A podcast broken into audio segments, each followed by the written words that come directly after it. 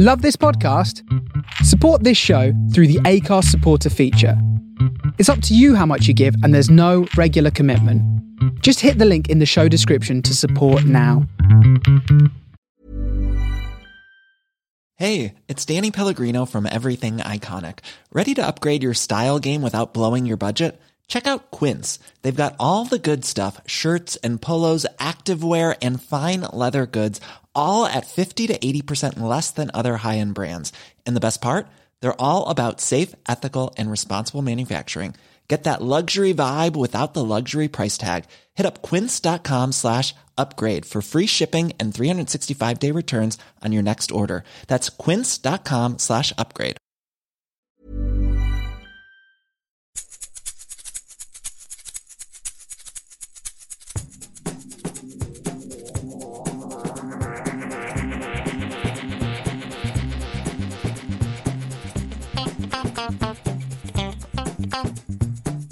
And welcome to another Geek Town podcast.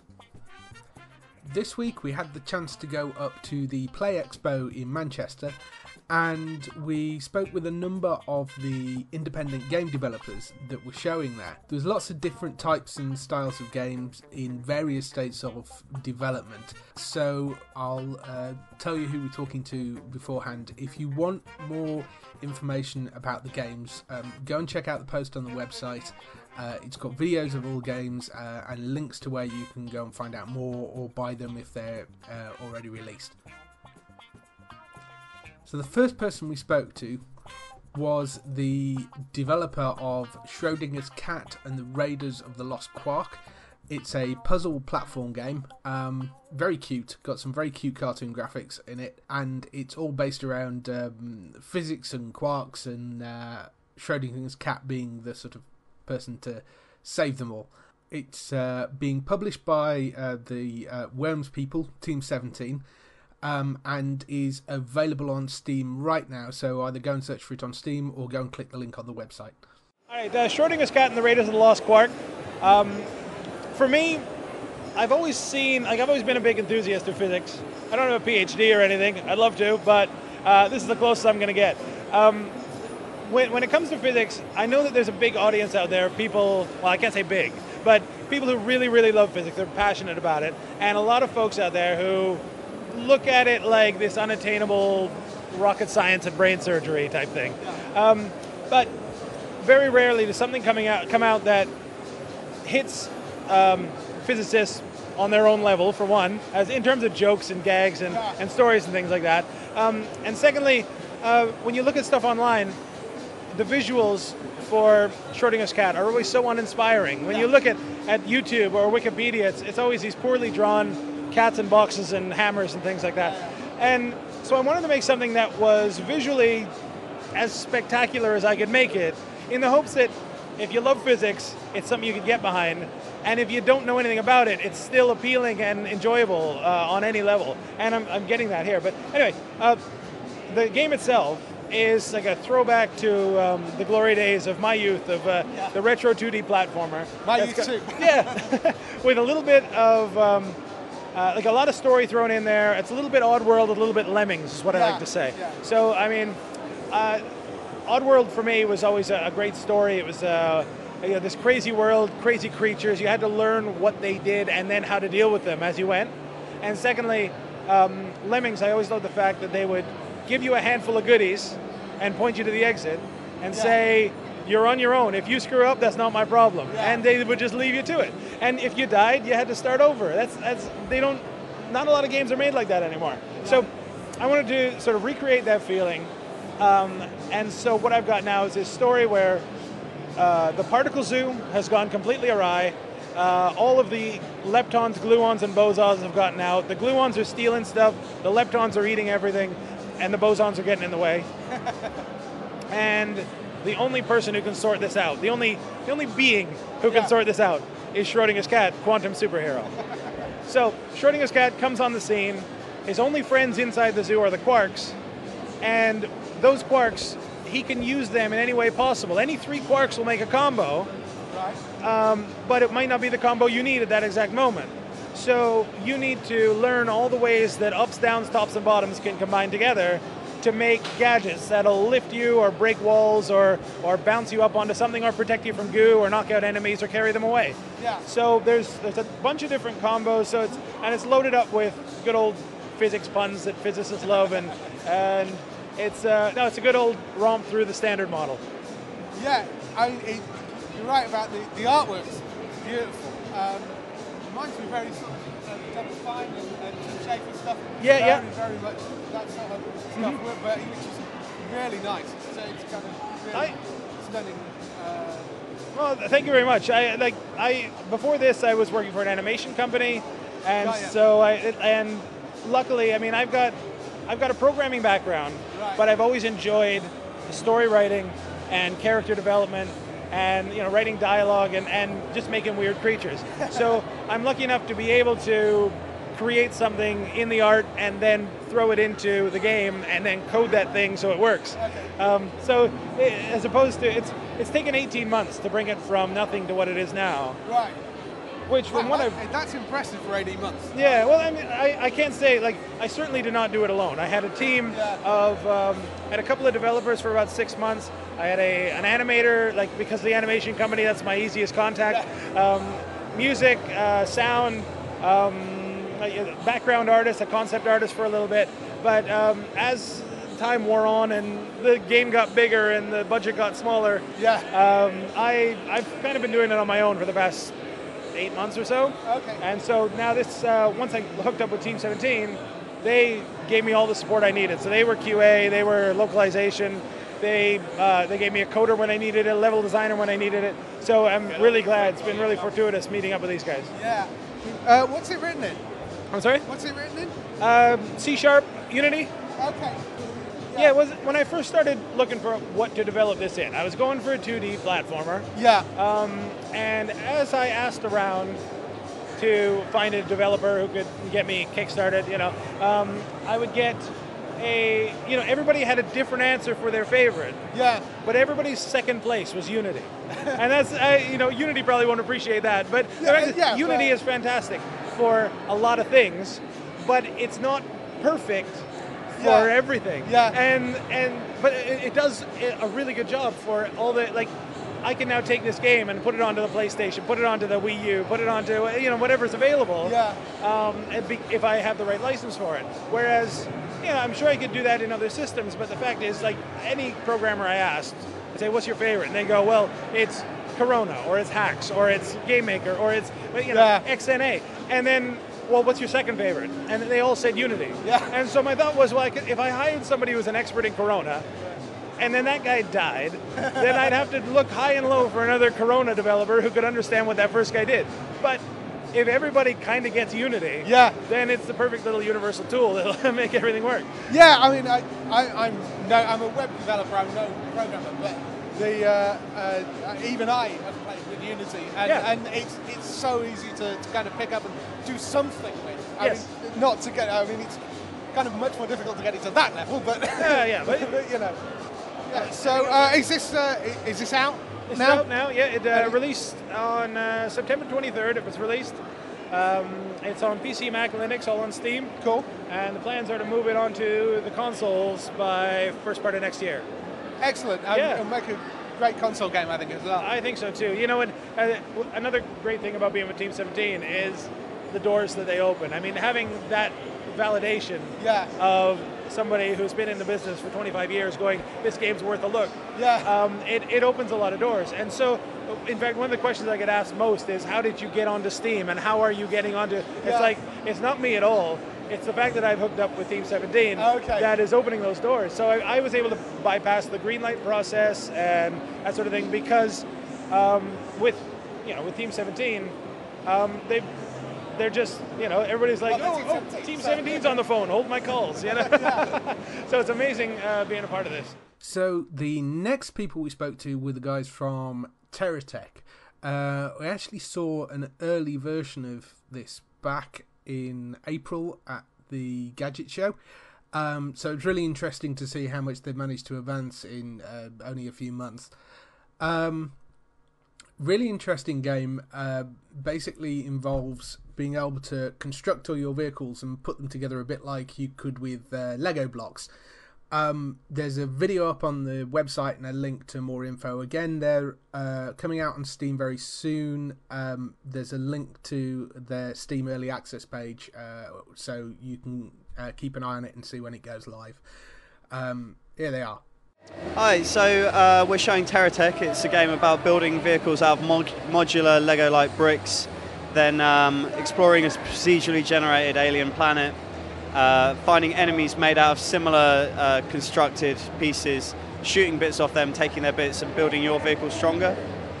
Cool, okay. You can get the vehicles quite large, I seem to remember. Yeah, that's it. We've seen vehicles up to about 64 by 64 is about as big as it goes at the moment. Wow. But that's huge. We have some really big competitors in the Sumo Challenge mode as well.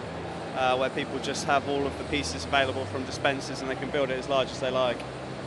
So, saying to you, we saw this at Gadget Show early in the year. That was April? Yeah, that's right. How much has the development moved on since then? So we have three different corporations in the game now. So corporations are basically different sets of blocks.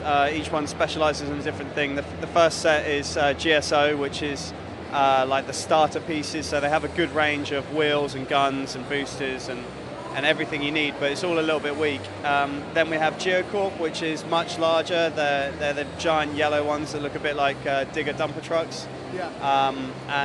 They have all these pneumatic drills and heavy mining equipment, but no projectile weapons.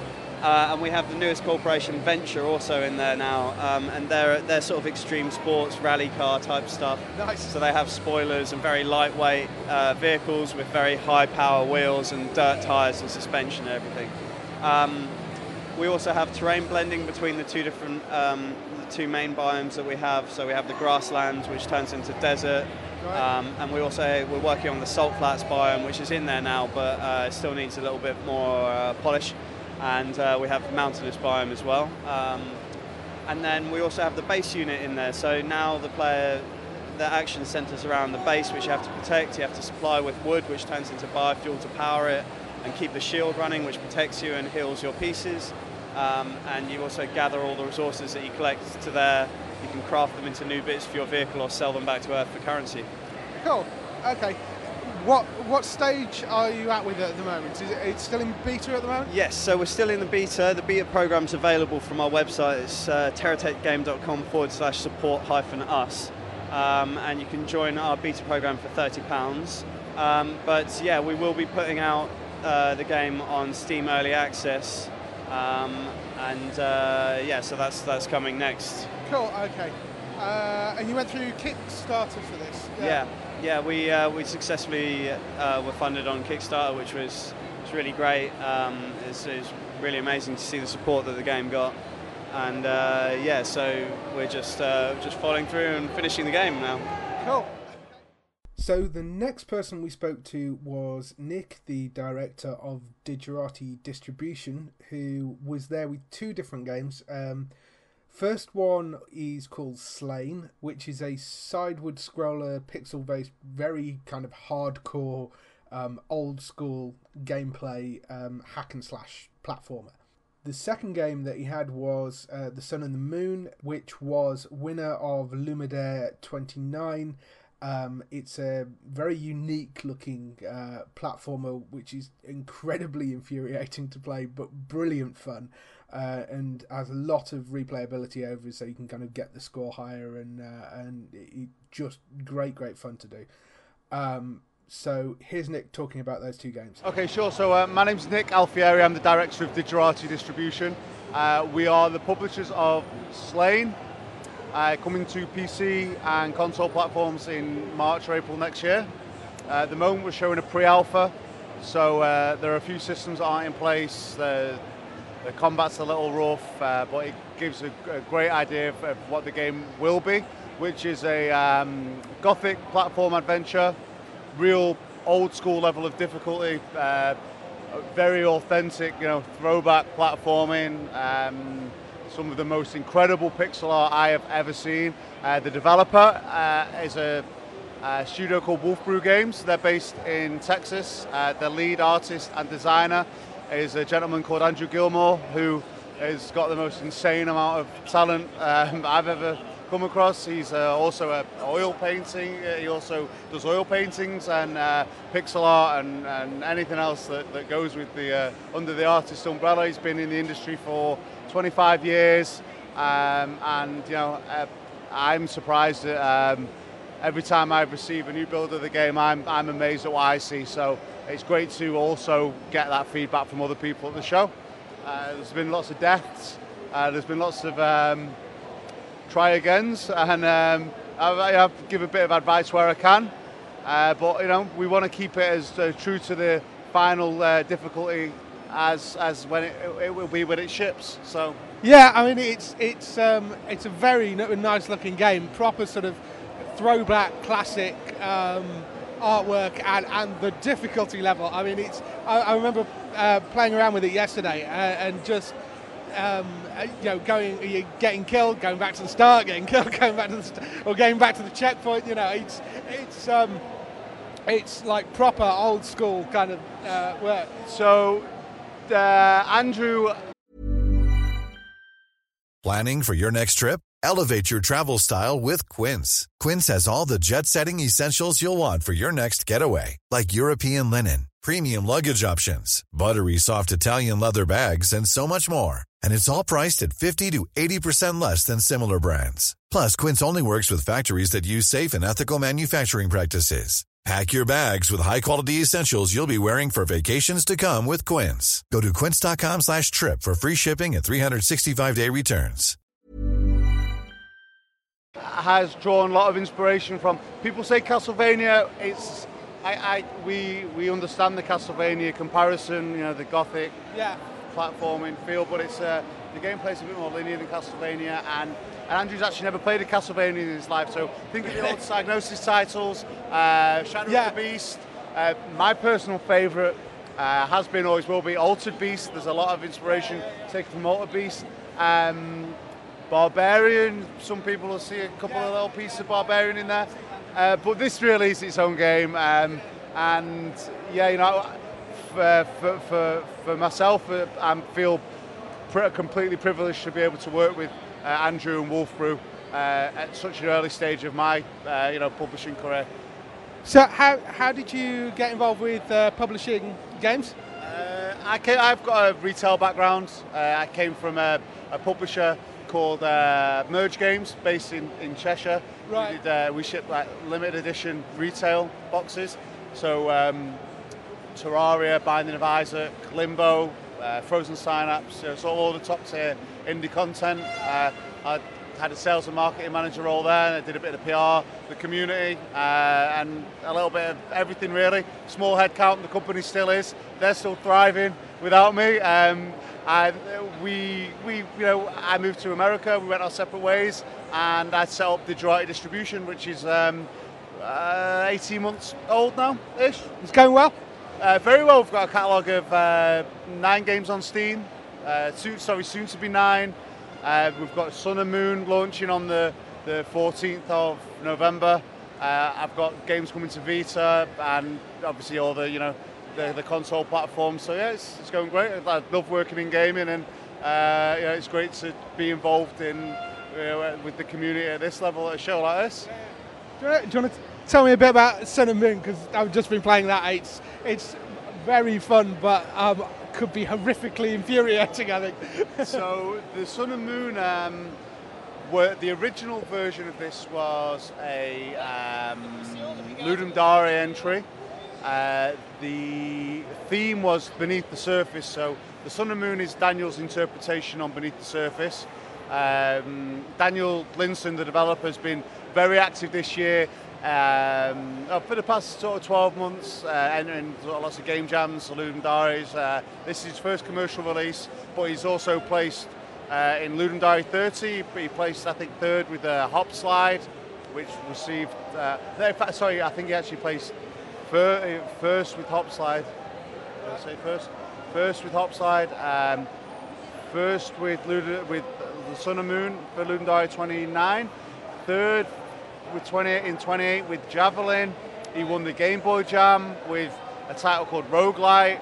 So this is definitely his time. You know, it's definitely, now is the right time for him to go the commercial route. And again, another project I'm super excited to be aligned with. And this will be coming to Vita, Q1, and then console platforms after that. Cool. Okay, I look forward to playing more of it, although it is one of those games you're going to end up getting stuck on for hours and hours and hours. So the really interesting thing about this is you know, the mechanic is very unique, and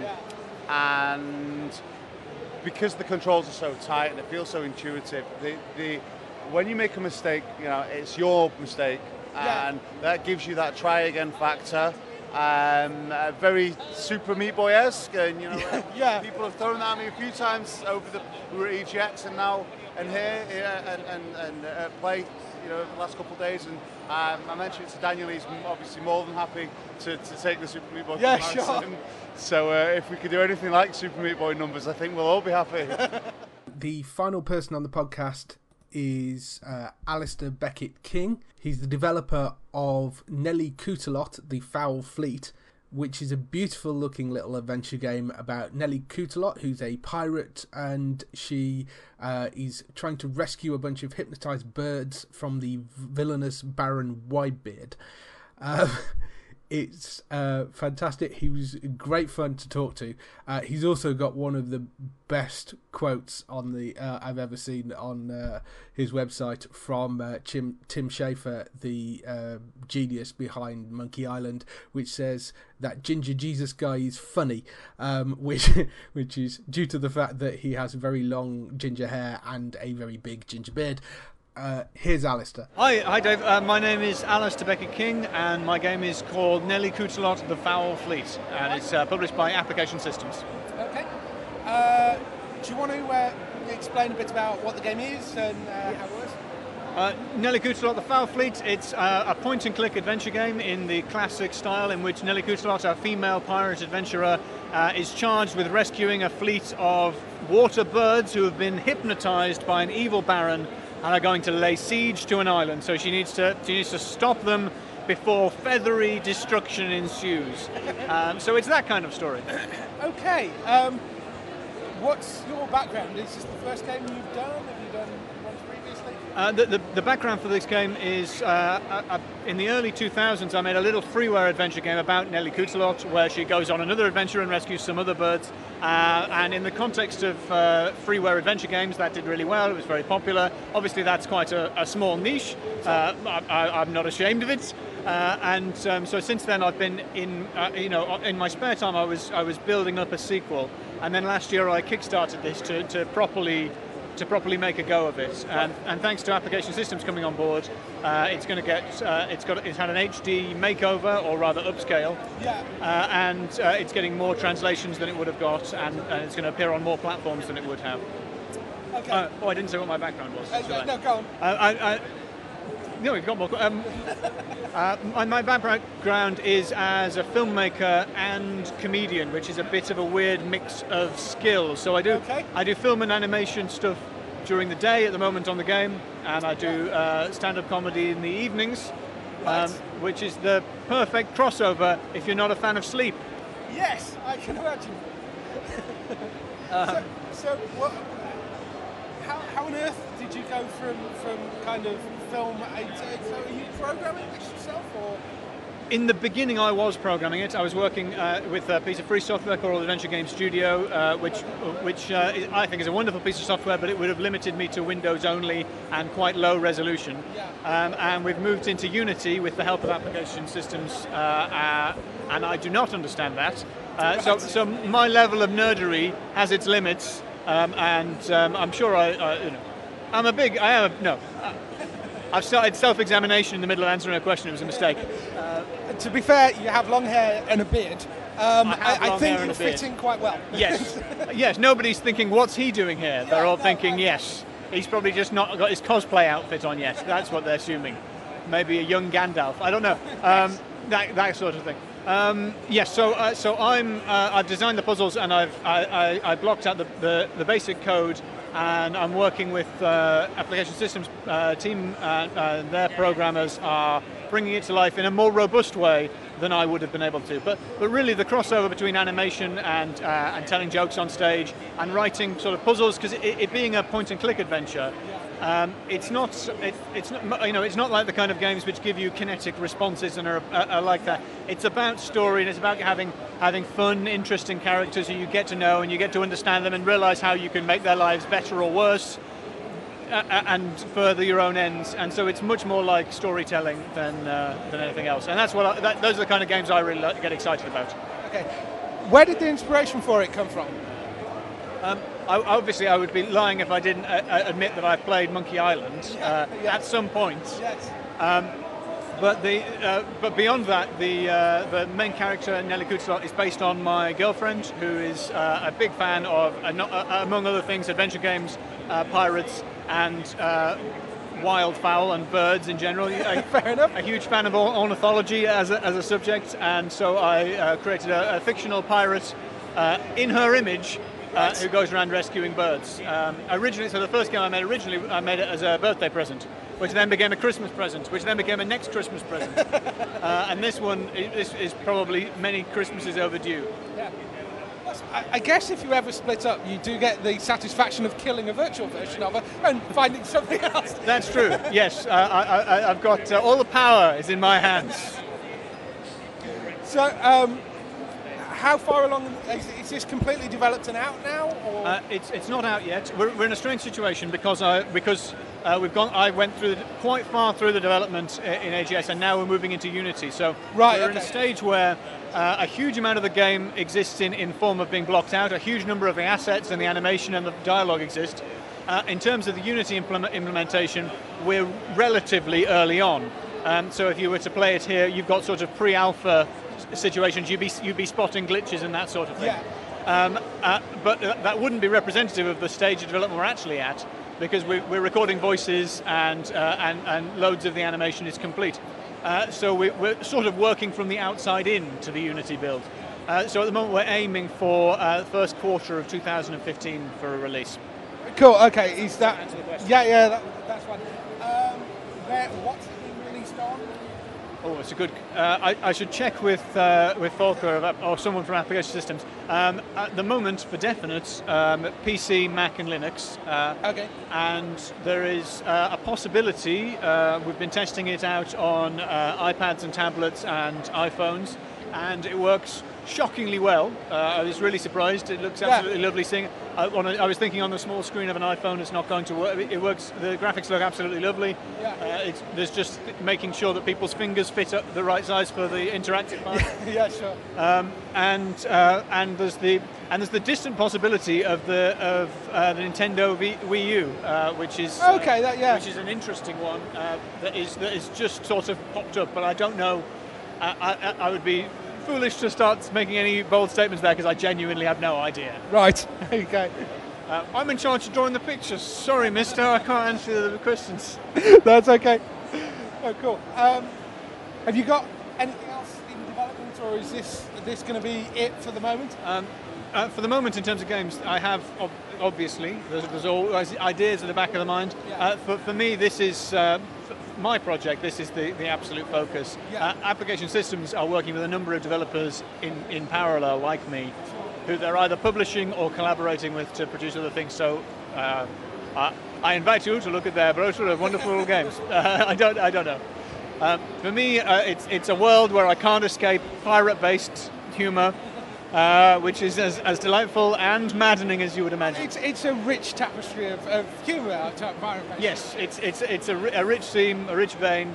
I do look forward to being out of it, but I'm not going to do that until the game is as good as it can possibly be. You need to get your girlfriend interested in space. Anything else? Yeah, anything. Have you got any other interests other than pirates? For goodness sake. I'm looking forward to that. I was going to ask... how do you get the voices? Are you getting actors involved for it? Yes, partly thanks to Application Systems and partly thanks to the Kickstarter, we've worked with a range of voice actors, and it's been wonderful working with people who have worked on adventure games that I love, like Broken Sword. Oh yeah. Or TV shows like the old series of Doctor Who and.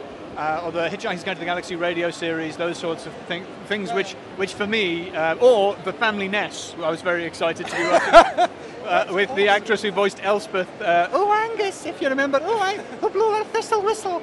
So it's been wonderful working with really talented voice actors with enormous range, and taking my little amusing jokes about pirates and getting them to make them much more funny, and making the sort of the serious bits of the more emotional parts of the story or the more narrative parts of the story seem dramatic and interesting, and making the funny bits sound funny, and bringing the characters to life. It's been a huge amount of fun. Who have you got from Doctor Who working on it then, from the old Doctor Who? From the old day, I can't remember which of our... I'm remembering the list that I put together from IMDb. Right, okay. I can't remember. Sorry. Okay. I don't need to ask. All right, cool. I would like to say David Tennant, but it would not be accurate. I don't think that quite counts as the old days. That's it for the Play Expo interviews. There is one more game I would like to give a mention to, which is a game called Wolverblade. I did speak to the developer of it, a guy called Michael Heald. It was great, really, really interesting. Unfortunately, the audio got really mangled. So apologies, Michael, you're not making on this podcast. I will email you and talk to you about coming on, and you can have a show to yourself, because you were fantastic to talk to and really interesting. So hopefully we'll have that coming up soon. If you want any information on any of the games in this podcast, go to the website, look at the podcast post. It's got videos of all the games, it's got links to where you can download them, and links to the website and places for more information. The trailer for Wolverblade is on there as well, so even though we didn't manage to get him onto the podcast, you can look at the game. It's absolutely beautiful.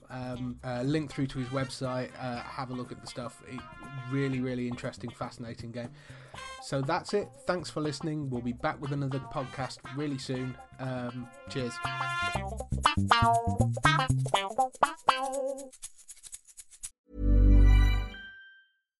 Hi, I'm Daniel, founder of Pretty Litter. Cats and cat owners deserve better than any old-fashioned litter. That's why I teamed up with scientists and veterinarians to create Pretty Litter. Its innovative crystal formula has superior odor control and weighs up to 80% less than clay litter. Pretty Litter even monitors health by changing colors to help detect early signs of potential illness. It's the world's smartest kitty litter.